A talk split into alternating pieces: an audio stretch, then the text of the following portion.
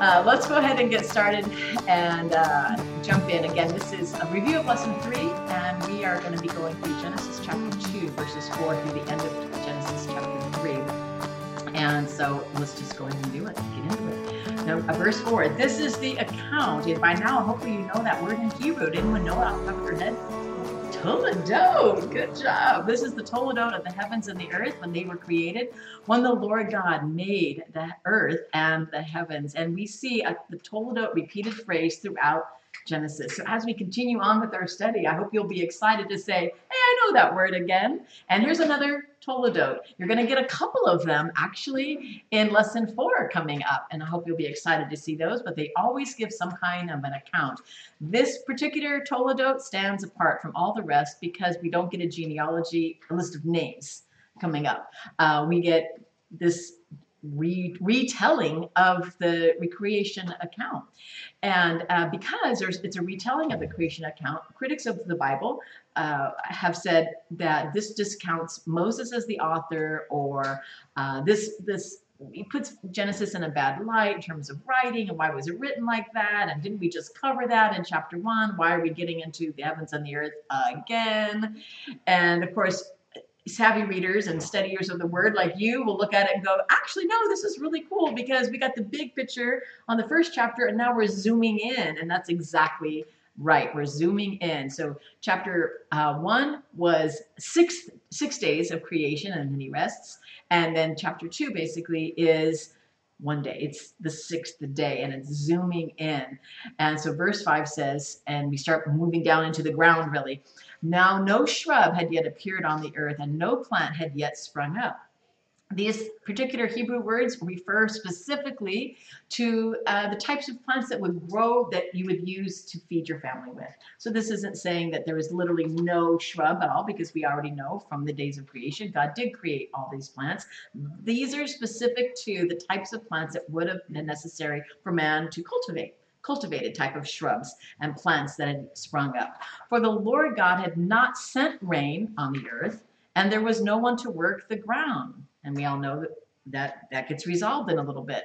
But streams came up from the earth and watered the whole surface of the ground. Now pause right there, uh, highlight that, and it's candy that it's uh, verse 6, because in chapter 6, you're going to get uh, the story of the beginning of the flood. So verse 6 right here, streams come up from the earth and water the whole surface of the ground, which helps us to understand why on earth, no pun intended, uh, we could have a flood to the size and capacity that we did because the Lord had not sent rain, but and there was and streams came up from the earth and watered. Now that is not how the system works today.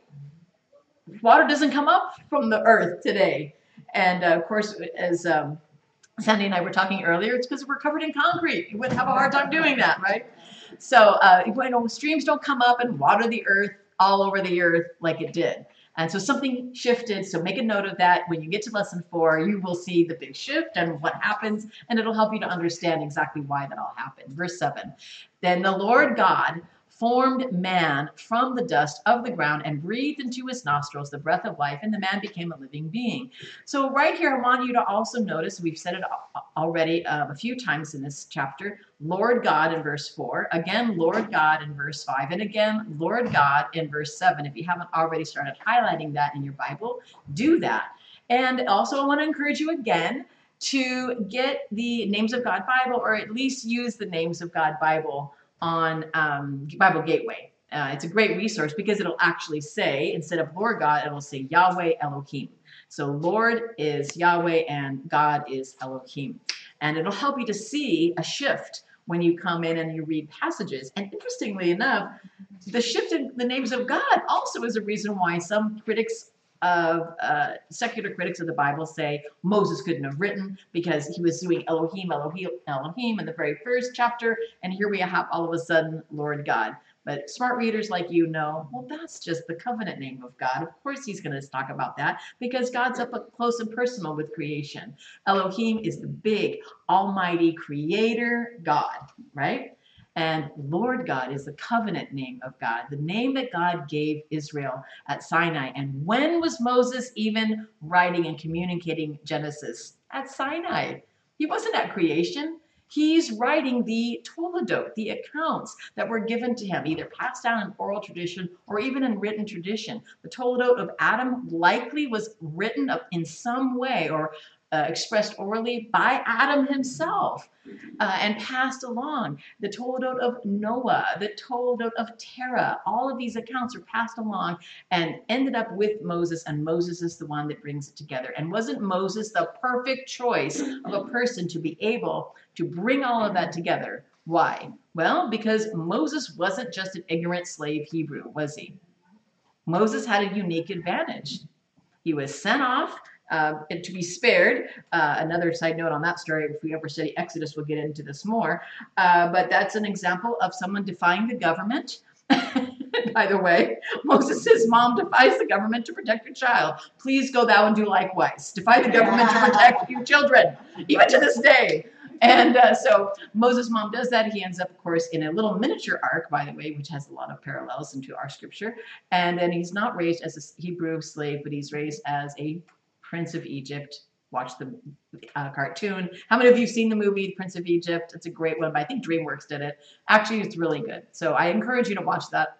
Uh, watch that. So Moses is perfectly equipped to have written down all of these Toledot, these accounts, because he's educated. He can write, he can read, he's got an elevated understanding. In addition to that, is why we sense what I mentioned in our last lesson, a polemic style in the opening of um, of Genesis, uh, polemic is when he's put, arguing against a point, and the point was all of these other gods that they would have been familiar with because of living in Egypt, right? So Moses, perfect guy, he writes all this stuff down, and he's specifically using Lord God, Lord God, Lord God as he shifts into this chapter because he's talking about the personal covenant God, the God that he met right? Think about Moses' story if you're familiar with it. Moses has to take off his sandals. He's standing on holy ground. He's in front of the burning bush. Who is he standing in front of? The Lord God, Almighty I am that I am. So we have Moses writing this down, and we have him referring to not Elohim, but Yahweh God, Lord God. Uh, formed the man, verse 7. Uh, from the dust of the ground and breathed into his nostrils the breath of life, man became a living being. You notice right here, again, I've asked you many times to continue to think along these lines. Did it have to be that way? And you can even adopt that facial expression. Pretend like you have a goatee, maybe a cigar, and you're sipping whiskey, and you're discussing it with C.S. Lewis in a pub somewhere. That's how I always pictured it in my head. C.S. Lewis and I at a pub in England somewhere with a whiskey and a cigar. He can have the cigar. Anyway, uh, I digress. So, uh, did he have to do it that way? The Lord God formed man out of fill in the blank twigs, grass, quartz, diamonds. Wait, what do we get made out of? Dust. Dust of the ground. And breathed into his nostrils the breath of life. That word, breathe into his nostrils, breath and breathe, that is the exact same word that we get uh, Holy Spirit from. It's the Ruach. Ruach, it, Hebrew is fascinating, ladies. The Greek language is extremely precise. There's exacting words, there's exacting tense and verb tense, and there's uh, vowel sounds and all this. Hebrew is interesting. You get one word and you get literally 15 or 20 meanings of one word. So you really have to know your context in order to understand it. Ruach is one of those words. Sometimes it refers to the Holy Spirit. It's going to show up later in Genesis chapter 3. You're going to see Ruach again. I'll point it out to you. But Ruach is right here breathe and breath. And it's not because he was imparted with the gift of the Holy Spirit, uh, like we think of as the New Testament, but it's the same hovering uh, uh, that we saw in Genesis chapter 1, that Spirit of God hovered over the face of the earth. And so uh, we have that same exact word here. So we're made out of the dust and not diamonds, and we are breathed in with the breath of life, and man became a living being. Everything else um, God made separately, He spoke them into existence, and God brings us into existence um, from the dust of the earth and with his breath. Now, the Lord, verse 8, uh, now the Lord God had planted a garden in the east. And isn't that a delightful image? I mean, you know the New Testament that God is spirit and we worship him in spirit and truth. Spirits don't have arms and legs. Spirits don't have mouths either. They don't stand and speak and hold things in their hands. So this is an anthropomorphizing. In other words, it's a way of making God helpful to us to see as a man. We anthropomorphize him in a sense.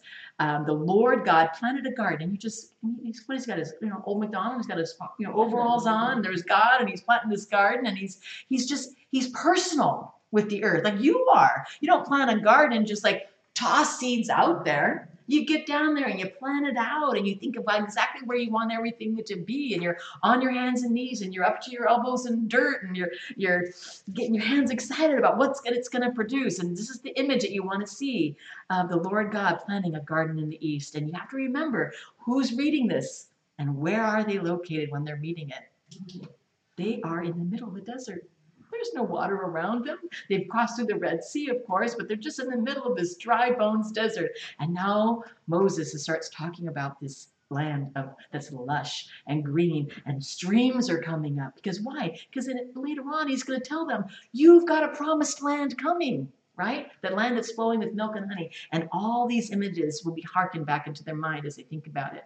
Verse 8 Oh, I, let me, I split verse 8. Uh, in, in the east, in Eden, and there he put the man he had formed. The Lord God made all kinds of trees grow out of the ground.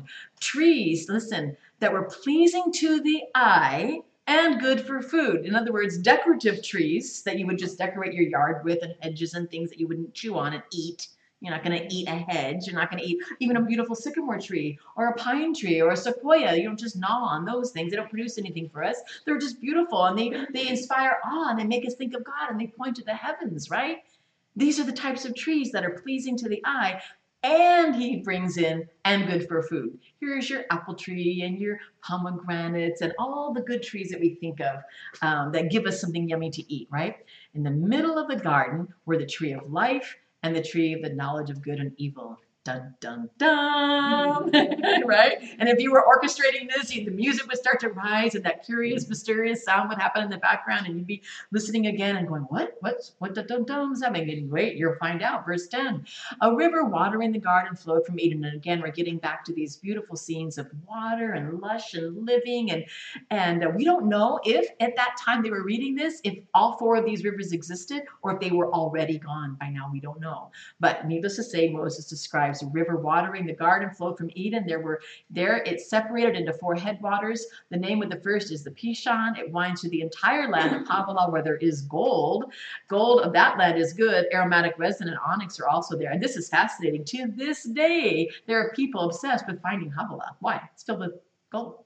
There's gold in them dar hills of Havilah, right? And that's where they want to go. They want to find that. And so that has been a millennia long search to find where is Havilah, and it's never appeared to this day. I here's my side note thought on that. I think when the cherubim came in to guard, which we know happens later. A few of them showed up with shovels, grabbed up all the gold, took it to heaven to pave the streets. There you go. You can quote me on that later. All right, there's the gold. So the gold of that land is good, and aromatic resin and onyx are also there. Okay, so aromatic resin is a very interesting thing to include in this opening description of everything that's available to them. What version is that from? I'm reading out of NIV right now. Okay. Yeah. Um, and I, I, will be uh, reading through the NIV on, on, this. How does the NET say it, by the way? I don't have it in front of me. Pearls and lapis lazuli. Oh, okay. Oh, interesting. I've forgotten about that. So aromatic resin. So aromatic resin actually refers to uh, any any resin that will come out of the inside of a tree, sap from a tree, right? Um, and so that's going to be frankincense and myrrh. Does that hearken to anyone to any other passage in the scripture? Does that let scripture interpret scripture? Aromatic resin. That would that would be a category, right? And uh, that would harken uh, also to the New Testament, uh, frankincense and myrrh. Um, anything that again sap from a tree, it's good. And this land was filled with it. And onyx are also there. Uh, I find that I, I just find that fascinating that God took the time to create things that we can enjoy like that. Of course, we diffuse it and we rub it all over ourselves and we have all our wonderful essential oils to this day as a result of that. But uh, here it is right here in the beginning and dawn of time. Verse 13, the name of the second river is Gihon. It winds through the entire land of Cush. The name of the third river is Tigris. It runs along the east side of Ashur. And the fourth river is the Euphrates. So, of course, we have to this day the Tigris and the Euphrates in what's known as the Fertile Crescent in the Middle East. And uh, But we don't know where the Pishon or the Gihon are located. And again, critics of the Bible will say, well, that's just make believe, it's myth, and the imaginary things like lapis lazuli and resin and whatnot that's you know showing up there. Come on. And um, uh, faithful readers will say, I, I think there's a reason why those other two rivers are not able to be found today. And I believe Genesis 6 will start to begin to tell the tale of why we can't find those rivers as the landforms clearly do change after that point. Verse 15 The Lord God took the man, put him in the Garden of Eden to work it and to care for it. So we have God giving man an assignment. Did he have to do that? Isn't God fully capable of pushing a button and getting it going? And just let the earth take care of itself. Certainly, he could have done that. In fact, there's a whole theology of deism that says that's exactly what God did. He's the clock winder. He winds up the clock, sets it to go, hits the button, and we've been unwinding, you know, into to this moment. But that is not the truth of what Scripture says. God created and put man to work it and to care for it. And the Lord God commanded the man, you are free to eat of any tree in the garden, but you must not eat from the tree of the knowledge of good and evil, for when you eat from it, you will certainly die. All right, so God gives man a job, He gives man a mission, and He also gives man parameters. And uh, this is the where the question that I had to answer here. Uh, my house, my rules. This is God's rules. And just like there are physical laws that govern our universe, the law of gravity. If I pick up this mouse here and just drop it, Uh, it's going to drop because of gravity. I can't will it to not drop. I can't wish it. I could love with all my might and hope and wish that I could have the gift of flight and climb up to the top of this building and, and pray. And, and even in faith, I will leap off. And then gravity will say, well, I'll, I'll get my way in the end on that one, right? So there's laws that govern our physical universe. There's laws that govern our spiritual universe. And God set them into motion at the dawn of time. And He does it right here. Here's what you get to have. This is the physical world take care of it, work it, subdue it. We already know that from Genesis 1.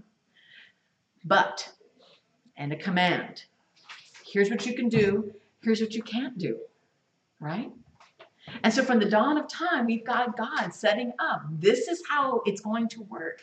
This is how this is the perfect scenario, the perfect opportunity for you to live perfectly in my perfect world. And this is how it looks in that perfect world. This is what it's going to be like. You're going to eat this, you're going to take care of this, you're going to not eat this, and you're going to not do that. And okay, God got it, right? That's how it should have been. So we get to verse 18, and it should feel abrupt to you at this moment. Verse 18. Because up until this point, every single evaluation that God has made in every single thing that He has done has been good, good, good, it is good, it is good, it is good. And we get to verse 18, and you should go, wait, oh, what's not good? All right. And perhaps you and I would sit there and go, well, mosquitoes, that would have been great to have that on the not good list. Thorns would have been nice, you know, little rose bushes, just leave those off, or what, you know, all the different things that annoy us. But God says it is not good for man to be alone. And isn't it? Isn't it mm-hmm. perfect that he would think that? Why? Because God wasn't alone when he created. What did God say when he created? Let me make man in my, what did he say? Let us make man in our. God's not alone. He doesn't want us to be alone either. And he realizes that something has to shift. And so he should he could have just again tapped the button and voila, lady appears, right? I will make a helper suitable for him. Grab some more dust, whip her together, right? Pop, there's your new lady friend. Now the Lord God had formed out of the ground all the wild animals, all the birds of the sky. And we get this shift. You're like, wait, verse 18, I'm going to make a helper suitable. And then Moses shifts gears to verse 19. Uh, all wild animals, birds of the sky. And so he brings all of them to the man to see what he would name them. And we have in history the very first catwalk right? You know, the models walking down and the people taking the pictures and evaluating the new outfits and all that. And so you've got this new parade of all the animals coming before. And and think of it, there's another parade that's going to happen. It's going to happen after Genesis chapter 6 as well. And Noah's going to be involved in that parade where animals are heading into a different direction. This time the animals are parading in front of Adam. The next time the animals are going to be parading in front of Noah and into that ark, right? And you know that story. It's coming up soon. So the Lord God forms all these animals. He brought them to the man to see what he would name them and whatever the man called each living creature, that was his name. And again, uh, um, Adam gets a job, right? Adam gets to fulfill his calling. And listen to the, the difference because the first job is him saying, work with your hands, be involved in the ground. And the next job is mind. You're working with your mind, right? He's giving him a mental job.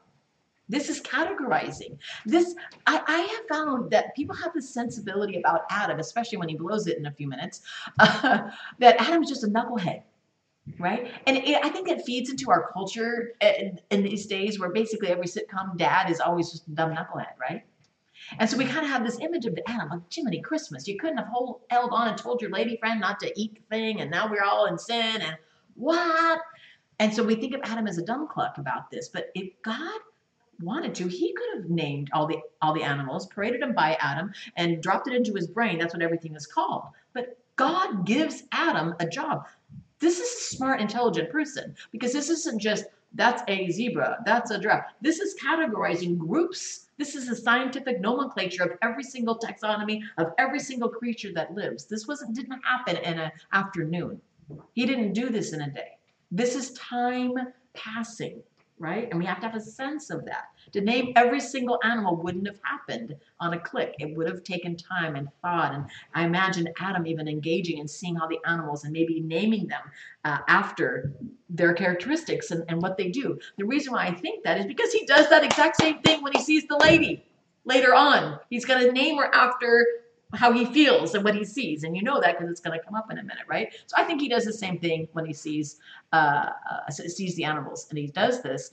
So the animals parade, and Adam, uh, the man gives names to all the livestock, the birds in the sky, all the wild animal, name, name, name. Everything gets named and I could just see him, and and maybe he went ahead and started with Aleph and ended, you know, at Tav and Hebrew alphabet and went through the alphabet, and he gets, you know, Aleph, Beth, Gimel, Dal, the names Aardvark, and then G for giraffe, and then whatever the Hebrew word for zebra. Let's imagine it starts with a Z, uh, zebra, and uh, gets to the zebra, and named Z, and he's like, "There's nothing else. That's all." These are all cute, but I got nothing.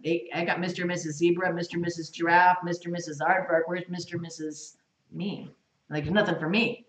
And I feel like, I don't feel like God has that sense of it. So, no suitable helper was found. No suitable what was found? Helper. No suitable helper was found. Why? Why is that the emphasis right there? Because Adam did this entire massive job all by himself. That's a lot of work he's very tired and out of vowels. That's probably why Hebrew doesn't have any vowels in the original alphabet. Adam just got tired of it all. So verse 21, the Lord God caused the man, why? To fall asleep. Why? He could have kept him awake. But I want you to notice something through the entire book of Genesis as we read. Important things happen to people when they're asleep. You've already read all of Genesis. You've already read the whole thing, soup to nuts, I trust. If you haven't, please do that before we get back together again. So you won't sit there in guilt and writhing like, I didn't really do that in the first lesson. Multiple times in Genesis, you read of people falling asleep and meeting God, falling asleep and their life changing, falling asleep and God doing something. It happened to Abraham, it happened to Isaac, and it happened to Jacob. Think about it. So the Lord caused the man to fall into a deep sleep. It goes, it happens again throughout Genesis. And while he was sleeping, he took out one of the man's ribs and then he closed up the place with flesh. All right, so this is again is where critics will say, Are you kidding me? Really? ripped him open and we got the first surgery in the Bible and he's gonna make a lady out of it. Come on. So at this point, you know, we should also be thinking in our mind, there's an aspect of this that is um, Moses, again, polemic, describing creation, describing how God created man in opposition to how the Babylonian, Egyptian, and all the other existing myths describe it. If you remember from our previous lesson, they all came out of battle and war and the gods being annoyed and things going to HE double toothpicks and they want to fix it, right? They, it's all bad. Here again, it's peaceful. It's God in charge, and it's He's using the man in a beautiful way right? And so uh, I would say, uh, in my opinion, this this passage does not literally mean that God literally physically uh, performed a surgery on on Adam. And uh, whether he did or not, and this is it, it's just a descriptive way of helping us imagine it in opposition of the way the Babylonians and the Egyptians describe it, or he literally did it. Number one, is not a salvation issue, and number two, God could have done it like that. He could have literally opened him up. I mean, made him out of dust why couldn't he open him up and make him out of, out of a rib? I lean more toward this is figurative at this particular moment, but I'm not gonna I'm not gonna put my flag on that moment. Here we go. So don't don't fire me yet on that. Uh, he closed up the place with the flesh. But it is a stumbling block. I will just add that. It is a stumbling block. So please don't push hard back on people who say, well, then Genesis says this, and that's just ridiculous. You got plenty other things. Need, people need to accept the resurrection of Jesus Christ. That's the most important one, not this verse. Verse 22. Then the Lord God made the woman from the rib he had taken out of the man, and he brought her to the man. All right. And the man said, Whoa. that is way better than that chimpanzee I saw earlier. he says, This is bone of my bones. This is flesh of my flesh. She shall be called Whoa Man, which literally does mean like, like he looked at her and went, Whoa. And he was excited. And uh, she was taken out of the man. And, and he's, he's just super jazzed about this because the animals weren't taken out of him and uh, this lady shows up and she's hot and he's digging it and he's not hiding it at all. And it, you, the, the, original hebrew has that zing to it when you read the word. It's an exclamatory word of adam just going oh my gosh she's mine. That's us? This is way better than a giraffe right?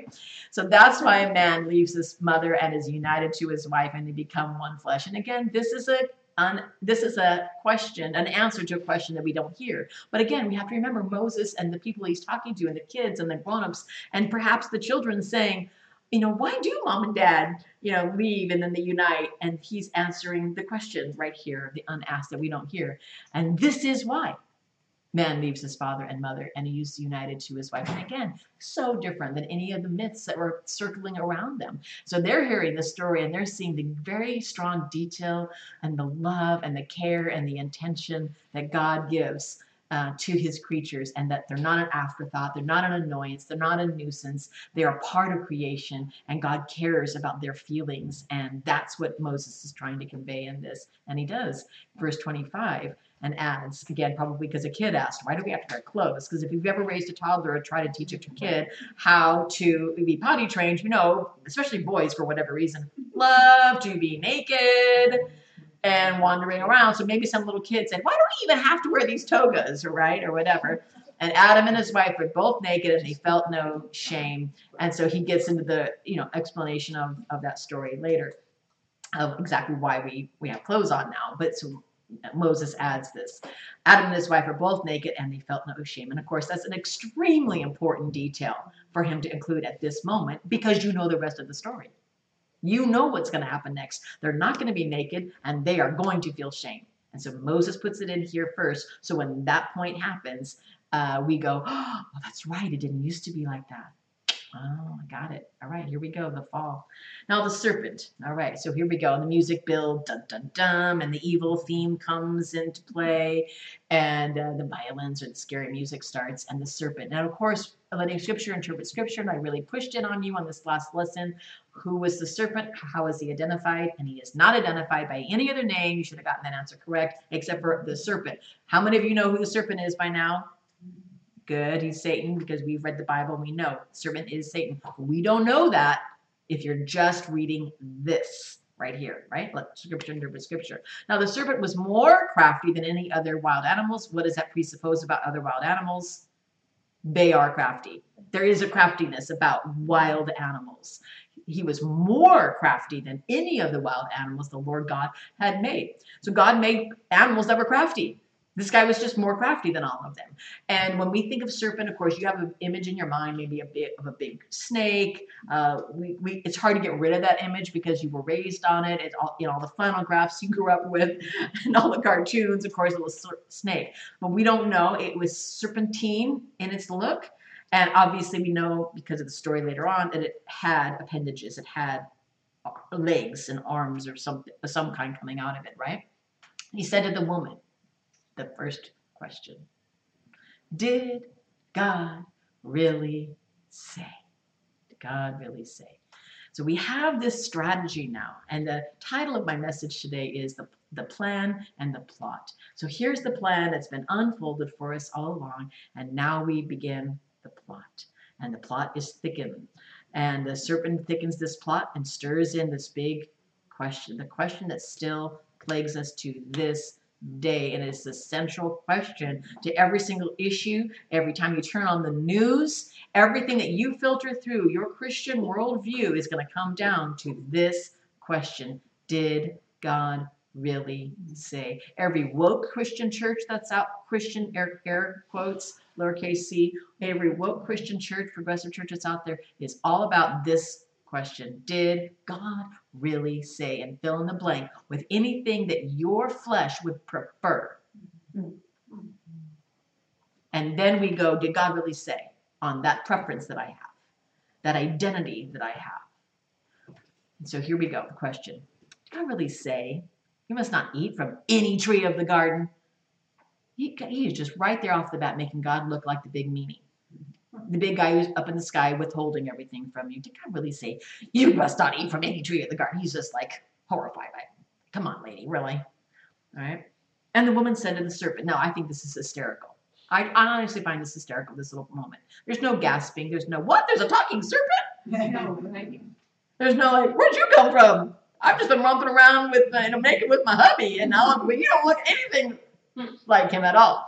The woman said to the serpent, why are you talking? No, nothing. She's just like, as if this is just normal behavior, like we're in Narnia and animals are just talking, right? We may eat fruit from the trees in the garden. Is that true? Is she accurate right now? Is she? I'm gonna go. We're gonna. I'm gonna ask you as we go through. Is this accurate right here? We may eat from the trees in the garden. Yes or no? Is that true? Yes. On it. Good job, Eve. Start. Gold star. But God did say, "You must not eat from the tree that is in the middle of the garden." Is that true? Yes. That's absolutely true. Good job. Next phrase. And you must not touch it. Is that true? No. It's not true. God did not say that, that we have a record. Now, it presupposes if you're going to eat something, you're going to physically have to touch it. But what we have here, here is the very first example of legalism. This is the very first example of adding, adding, couching God's words. It's obvious that you're going to have to touch something. But she's already bought into that very first tone of the question that Satan asked. Did God really say, You must not eat from any tree of the garden? Well, yeah, he did. He said that. You must not eat the tree in the middle of the garden, blah, blah, blah. And you must not touch it. I mean, God is kind of like, Oh, you can't even touch it. So strict. Or you will die. Is that last phrase true? Or you will die. Yeah, that's absolutely true. That's what that's actually what God said. All right. So we have Satan casting doubt. We have doubt. Verse 4. You will not certainly die. Now, what do we have Satan doing? From doubt to complete, flat out denial. Complete denial. You will not certainly die. This is exactly what the world does. It's exactly what I do. It's exactly what you do. Did God really say, I probably, I'm not going to die? It's not going to be that bad. Right? We absolutely mitigate our own, like, I'm not, it's not that bad. I'm not going to really die, die, die, die. Like all lowercase, maybe, not the big die. You will not certainly die, the serpent said to the woman. Verse 5. For God knows, pause right there. God knows. And He's withholding from you that when you eat it, your eyes will be open. Don't you want, who wouldn't want opened eyes? Who wouldn't want that? God is withholding. And we do the exact same thing today. Did God really say? I don't know, maybe He didn't. I don't know. And um, it couldn't be God wouldn't. So what are we doing? We are second guessing the firm command of God and God's, we're, we're assigning motive to God. We're assigning motive. We're, we're thinking in our mind, God do this. And then, hmm, I'm going to have my eyes open. God didn't tell me about that. I want my eyes to be open. Who wouldn't want? I want to see more pretty things. These trees that are pleasing to the eye. Your eyes will be open and you will be like God. Want to be like God. He doesn't want me to be like him. My goodness, well, this serpent's got it all. Like he is really helping me understand things. And there we go. The first cult gets to begin. The very first cult starts. Because cults are all about replacing the reality of who God is with me. And Mormons to this day, and basically every other cult, say, you can be God. You can ascend. You will be like God. Literally every single cult jacks up the fact that that's God, I'm not. And they go, no, no, no, no, no, no, no, You just have to get one with the universe. You have to pray enough. Even Christians can do it. You're really made out of stardust and you're just one with God. Trust me, I have heard Christians talk like this. You will be like God, knowing good and evil. Last phrase, knowing good and evil. Is that true? Actually, it's true. It's true. To know good and evil. Turns out they knew it by what God said. Don't do this, do that. That's what good and evil is. Do, don't. Now they're going to know it from personal experience. Outside of that, it was just yes, no, I'm over here. Now it's going to be inside, and that's where the shame begins. We have that inside of us. Right? Verse 6 When the woman saw that the fruit of the tree was good for food and pleasing to the eye, and also desirable for getting wisdom, who told her that? That's not in there. Satan didn't say that. It's good for food, pleasing to the eye.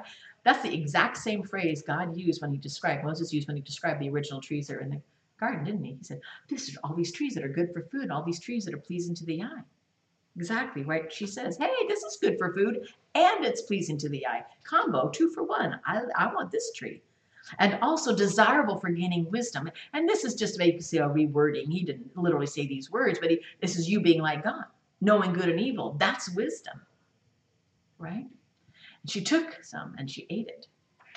And she found her husband who was hiding out somewhere on the farm, ranching, and he was over off in the distant corner of this garden. And she also gave him to her husband after she had found him after a long day's journey looking for him. What does it say? She gave to her husband who was where? With her. Okay, so we have the strong and silent type right here, or perhaps the weak and silent type. Why didn't Adam step up? Why didn't he? No, hit the apple out of her hand. Yeah, we think of it as an apple. It's pomegranates would never have been bitten into. It takes forever to peel them, and then you get a little seed. It's very low payoff. All right.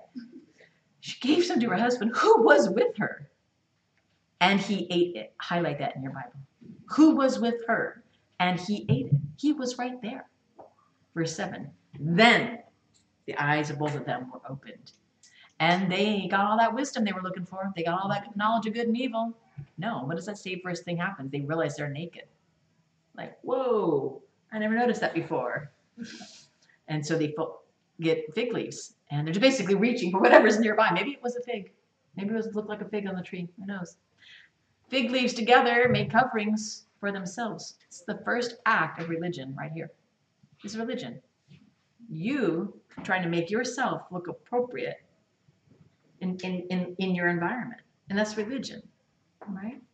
This is the first act of works, religion, and effort on man to do it their way, to fix. And it's so pathetic. It's, it's laughable, really.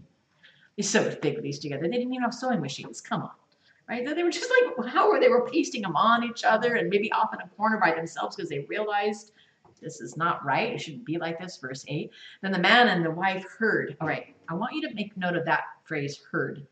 Because up until this moment, it's been see, see, see, see, see, saw, saw, saw. All the visual, everything's been visual up to this moment. And now we have verse 8 here. If you go back through all of the, the wording of this previous passage, everything that Satan does, and what I've noticed, and this has been confirmed by some studies I've been doing, but I've noticed is that the gateway to the eye seems to be the favorite place that Satan likes to get us. And the ears is where the Lord likes to get us, likes to love us, you know, interact with us there. Worship, how God speaks to us so strongly in worship, right? And uh, the eyes, in the terms of things that we lust after, the things that we covet, those are all visual things that we can do. That's literally everything that Satan was getting Eve to do is to look at this and covet that and see that out there. And so we have this shift of feeling uh, in terms of our senses. And verse 8 says, The man and his wife heard. They didn't see the, the image of God, they heard the sound. God had a sound. God had, there was something about God that they recognized. And you know that. In fact, just the other day, um, Jeanette said, Oh, I know, I know who that is. That's my daughter over there. I can recognize just by the shape, how she's walking. You you have this sense that you can you can see and recognize things even from a distance by the sound that they're making. You can tell who's walking by the canter of their step, the click click or the thud thud. That's what Adam and Eve had. That's how intimate they were with God. Adam and wife, man and wife, heard the sound of Yahweh God as he was walking. Now I want you to go back from verse 8. Hold your finger there. I want you to go back and I want you to see Lord God, Lord God, Lord God, Lord God throughout all of this passage, right? And then I want you to look at verse 3. Now the serpent was more crafty, all the wild animals the Lord God had made, and he said to the woman, Did what? What does it say? God. God. See, when Satan comes in, he immediately puts a distance between Adam and Eve and God. Because he refers to Elohim, the big God, the creator God, the, the law and order God of the universe. When God interacts, and go back down to verse 8 now, the man and his wife heard the sound of the Lord God, the Yahweh God, the personal, covenant, interactive God. Satan pushes God's away. Satan wants God as far away from you as possible, and he'll even just use the word to make that happen, to keep God away. God wants to be up close and personal. We're going to see him do that as he moves in on them. Heard the sound of the Lord God as he was walking. Does the Lord God have feet? Does he have legs? No, the Bible says God is spirit and we worship him in spirit and truth. He's not, unless this is what we call a Christophany, appearance of Christ, Jesus, walking, the Yahweh God. And perhaps the Lord God was Jesus in, in, interacting in this point because we know that God Himself, either that or this is just Moses talking about the sense of it. I, I have, I'm leaning to think this is Christ engaging with them as, as a human, right? As he was walking in the garden in the cool of the day, there's that phrase I was going to tell you about that it was happening. Uh, this is the ruach again, the cool of the day, or the windy. The N- NET, I think, even says the word windy. This one says Breezy, breezy. breezy, yeah. NET says breezy, and uh, that's ruach again. It's the it's the idea of the Holy Spirit. It's the idea of the breath, the windy, the cool of the day. And they hid from the Lord God, Yahweh God, from among the trees of the garden. But the Lord God called to the man, "Where are you?" You see, when God knows there's a distance between us, He wants us to be located. He, he needs us to know where we are as well. In fact, if a friend calls you tonight and they're on the way to your house and they're a little bit lost, they give you a call and like, hey, I can't find your place. The first question you're going to ask is, where are you? Why? Because you can't get them to where they need to be unless you know where they're at. They can't get where they need to be unless they know where they're at. Uh, I was up at Arrowhead, uh, Big Bear, a few week, weeks ago, and and my battery died in my car, and I get, get on with AAA, and the first thing they ask, "Are you safe?" The second thing they ask is, "Where are you?" When you know your cross streets. So I'm anticipating that. I've dealt with AAA before a couple times. Uh, anticipating that, I made sure I knew my cross streets right before they, you know, got around to ask them in a new neighborhood I didn't really know. So I was ready. I'm at such and such in this place right here. That's what God is doing. Where are you? Well, they're at, you know, Fig and Vine over here. That's where they're at. And um, he answered, I, I heard you in the garden. I was afraid. Wow. Had they ever had a moment of fear? They Adam named the lion and the tigers and the bears, oh my, and not a minute of fear. Nothing would have made him afraid. Not a moment. of All the crazy wild animals that he engaged with. Dinosaurs. Right? None of it. I was afraid. The first fear. Because I was naked. And the instinct, the natural response to fear is to hide. I was I was alone in my home this last week. My husband was up uh, at our Columbia house on the lake kayaking, and I'm by myself, and I heard a strange thump in the middle of the night. That's the worst. We've got ADT alarm on the house, and I got my phone and I armed the house and I turned up the volume super loud. And then I started visualizing in my mind if something did go down, where would I hide? What do I got? Where do I go? That's the first thing we think of, right? Where would I hide? It's exactly what Adam and Eve did. Here, I heard you. I was afraid. I, I was naked, so I hid. He said, again, a question you didn't need to know the answer to because he already knew the answer. Who told you you were naked? Well, think about that. The, Satan didn't tell them they were naked. Right? Have you eaten? Doesn't wait for the answer. Have you eaten from the tree I've commanded you not to eat from? It's the only thing that would have helped would have made you realize you were naked because you did what you weren't supposed to do. You're hiding, and now you know. Verse 12 The man said, I did, I blew it. I take ownership for my troubles. Like we always do. exactly like we always always do. do. I always do that. Man said, and the man, careful with this, blames who? God. Oh, yeah. Exactly. Oh, Look how we just jumped right over the woman to God. The woman you put here. You know what? And we're still doing that today. God, you made me this way. I wouldn't be like this if you didn't make me this way. Now I've been made this way, so I must be like that. The way you made me is how I have to engage with this world. The very first blame goes to God. And the woman is thrown under the bus along with it. The woman, you, remember, it was just you and me against the world, Lord. Back in the day, a couple of zebras, I was fine. You came up with this idea, it's not good for men to be alone. And you made this lady out of my rib. Blames God. First thing. The woman you put here with me. Right to the Lord, right to God Almighty. Wow. Woman you put here with me. She gave me some fruit from the tree, and what does he say? And I what? Ate it. I ate it. All right. Okay, move, moving on. Verse 13. The Lord God said to the woman, What is this you have done? I owe my sin. I blew it, Lord. the woman said, The serpent deceived me. She didn't point to herself at all, of course. Doesn't actually end up pointing to the husband. She points to this other element. And so the Lord pounces right here because she says, And I ate, and I ate, and I ate. And it goes back to that verse uh, when they were at the tree and they ate um, and now they say it, I ate, I ate. And so the Lord God said to the serpent, because you have done this. And of course, if you've read your, the Bible, uh, you know from Job, and you're going to hear more about this in the next lesson. You know from Job, you know from Isaiah, you know from other verses. There's a lot of uh, heavenly battles and things that are going on that, that predate all of this. This is why we have Satan here in this moment. The Lord God said to the serpent, because you have done this, and he goes into another first, the curse.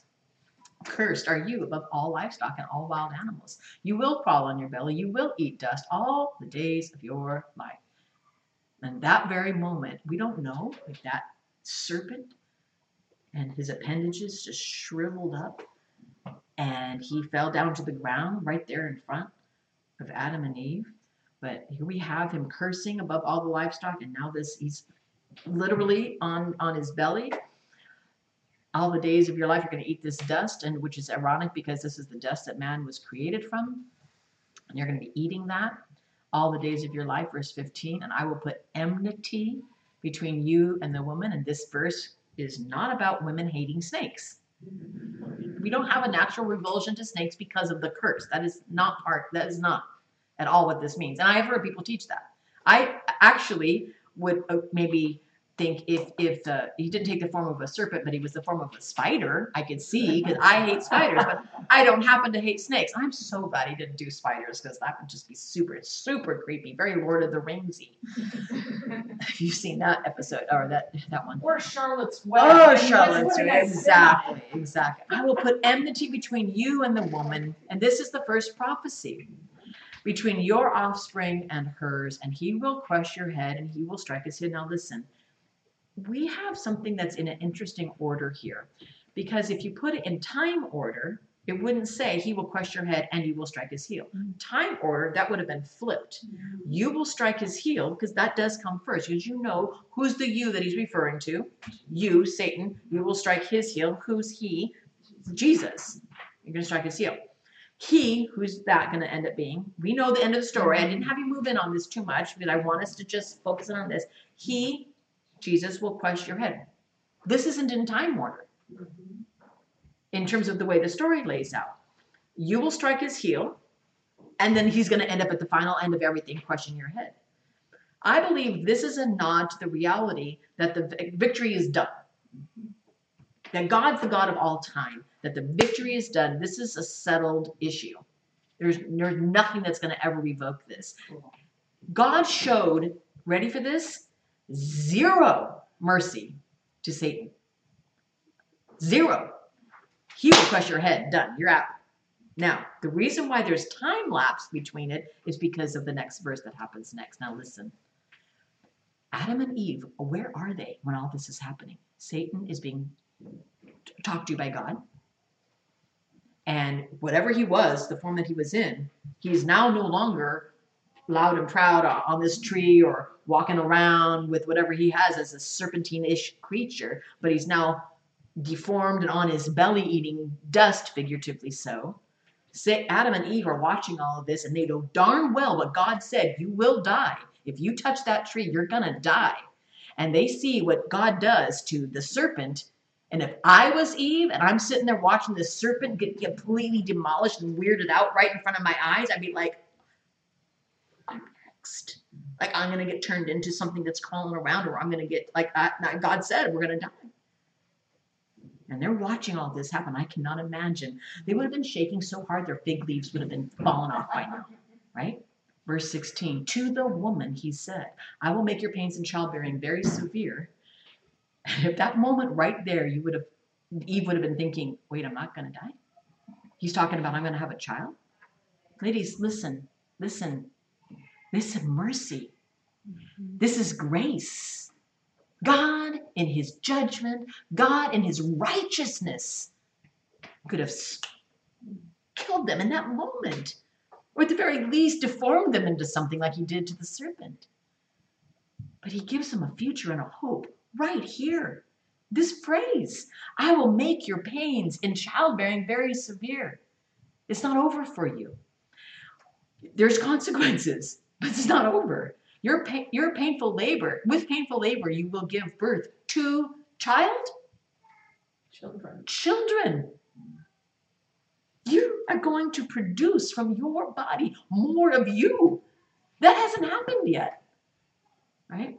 Your desire will be for your husband.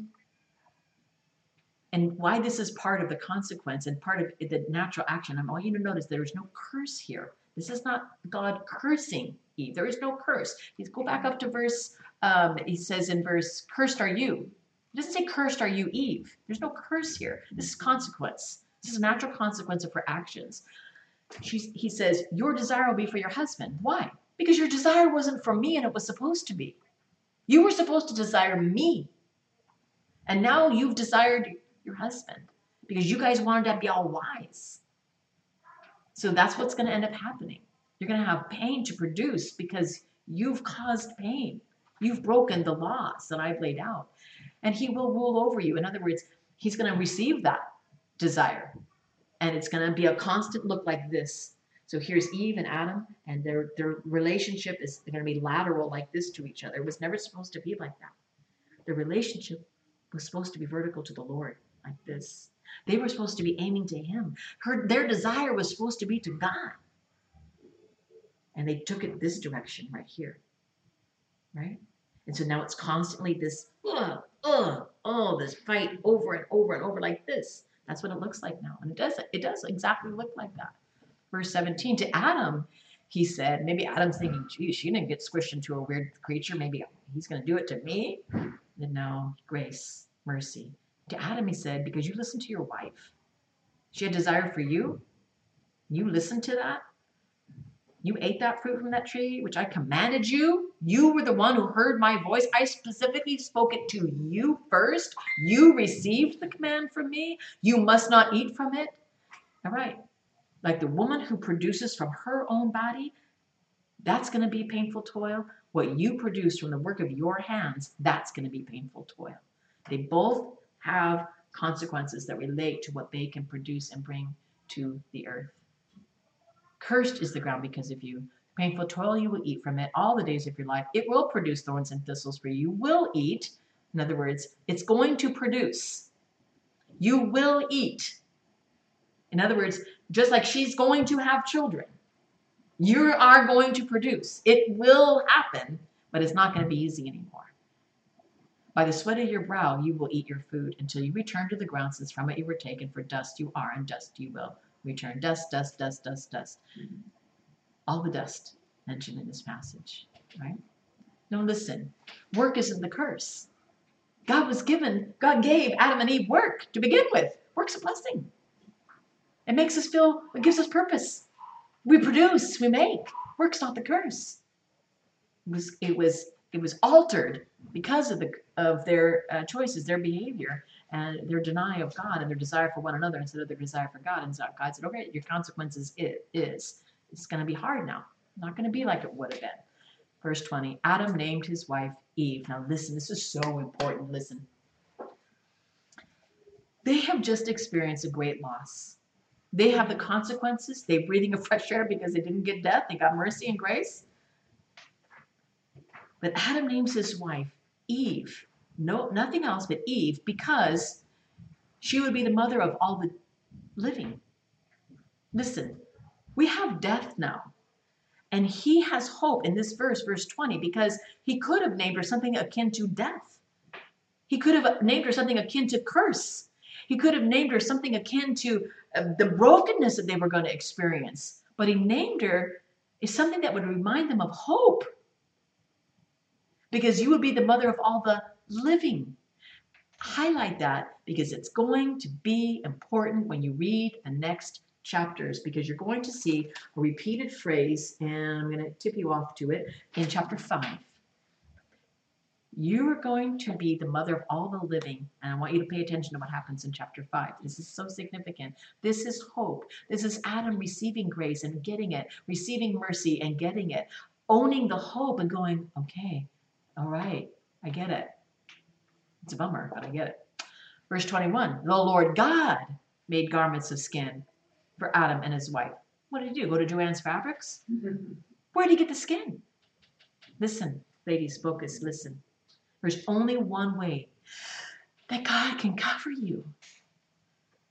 There's only one way that you can be saved. There was only one way that Adam and Eve could be covered. There was only one way that Adam and Eve could be saved. And that one way is for the innocent to die for the guilty. And that's exactly what happened for them to be properly covered. An innocent had to die. He didn't grab fig leaves, no death had to happen. We have here the first sacrifice. And I imagine it was a gory, bloody, horrifying sight and a very visual object lesson, God's first object lesson. This is what sin causes the death of the innocent or the guilty. And by that, they are completely covered. And again, we have this second picture and promise of Christ coming. The first was in the, the curse and Satan getting it, right? The seed's going to come. And notice also as you read, the seed is never named in any other passage in the Bible through the lineage of the woman. Every single other genealogy that is to come, and all the ones you're going to be reading, and all the rest that you would normally skip over, but you've been well trained and you've owned it, you're not going to skip over genealogies anymore. Every single one is from the man to the man to the man to the man to the man to the man to the man. Every now and then a lady is thrown in. But God's promise, genealogy, the Toledot, is the seed of the woman. And that's where his focus is. And to this day, even the Jews who do not receive their Messiah, on every single Shabbat, they light the candles. Every Shabbat, it's every Friday evening to Saturday evening, every Shabbat to this day, they light the candles. And it's not the man who reads the prayer, it's the woman. Because it's the woman who brings the light into the world. And even the Jews who don't receive their Messiah as the true light of the world do this tradition to this very day. So the Lord God makes the skin for Adam and his wife. The Lord God, Yahweh God, said, The man has now become like one of me. Ah, good. The man has now become like one of us, knowing good and evil. He must not be allowed to reach out his hand and take also from the tree of life and eat it and live forever. Well, God's just another big mean bully. Like me, let them just take the tree of life and eat, live forever, because they would have been condemned to live forever in their sinful state. This is mercy and grace. You can't have that tree because you're going to live in this horrible state. I'm going to send you out. So the Lord God banished him from the Garden of Eden to work the ground from which he'd been taken. After he drove the man out, he placed him on the east side of the Garden of Eden. Cherubim, that word right there is plural. I am is a plural ending in the Hebrew. So it's more than one. We don't know how many. More than one. But it's a bit overkill if you think about it because one angel was able to slaughter 850,000 Assyrians in battle. So this is overkill. There's something big that needs to be protected here. And a flaming sword flashing back and forth to guard the way to the tree of life. Wow. Amazing. Inspirational, powerful reminder of God's grace, and God's mercy over and over and over again. And what does the world want to do? Constantly corrupt that image of God. He's either just like an old fool in white up in heaven with a big long beard, or he's a big mean God who's ready to zap people. And you who know the truth and read the word of God and do your due diligence, understand it, you get it, and you weep for joy and gratitude and thankfulness of what God has done in light of what he could have done. And that's given us the grace and the mercy that we still enjoy to this day, even though we're a little bit annoyed maybe with Adam and Eve. Because we can still be honest and say, probably would have done it too. right? All right.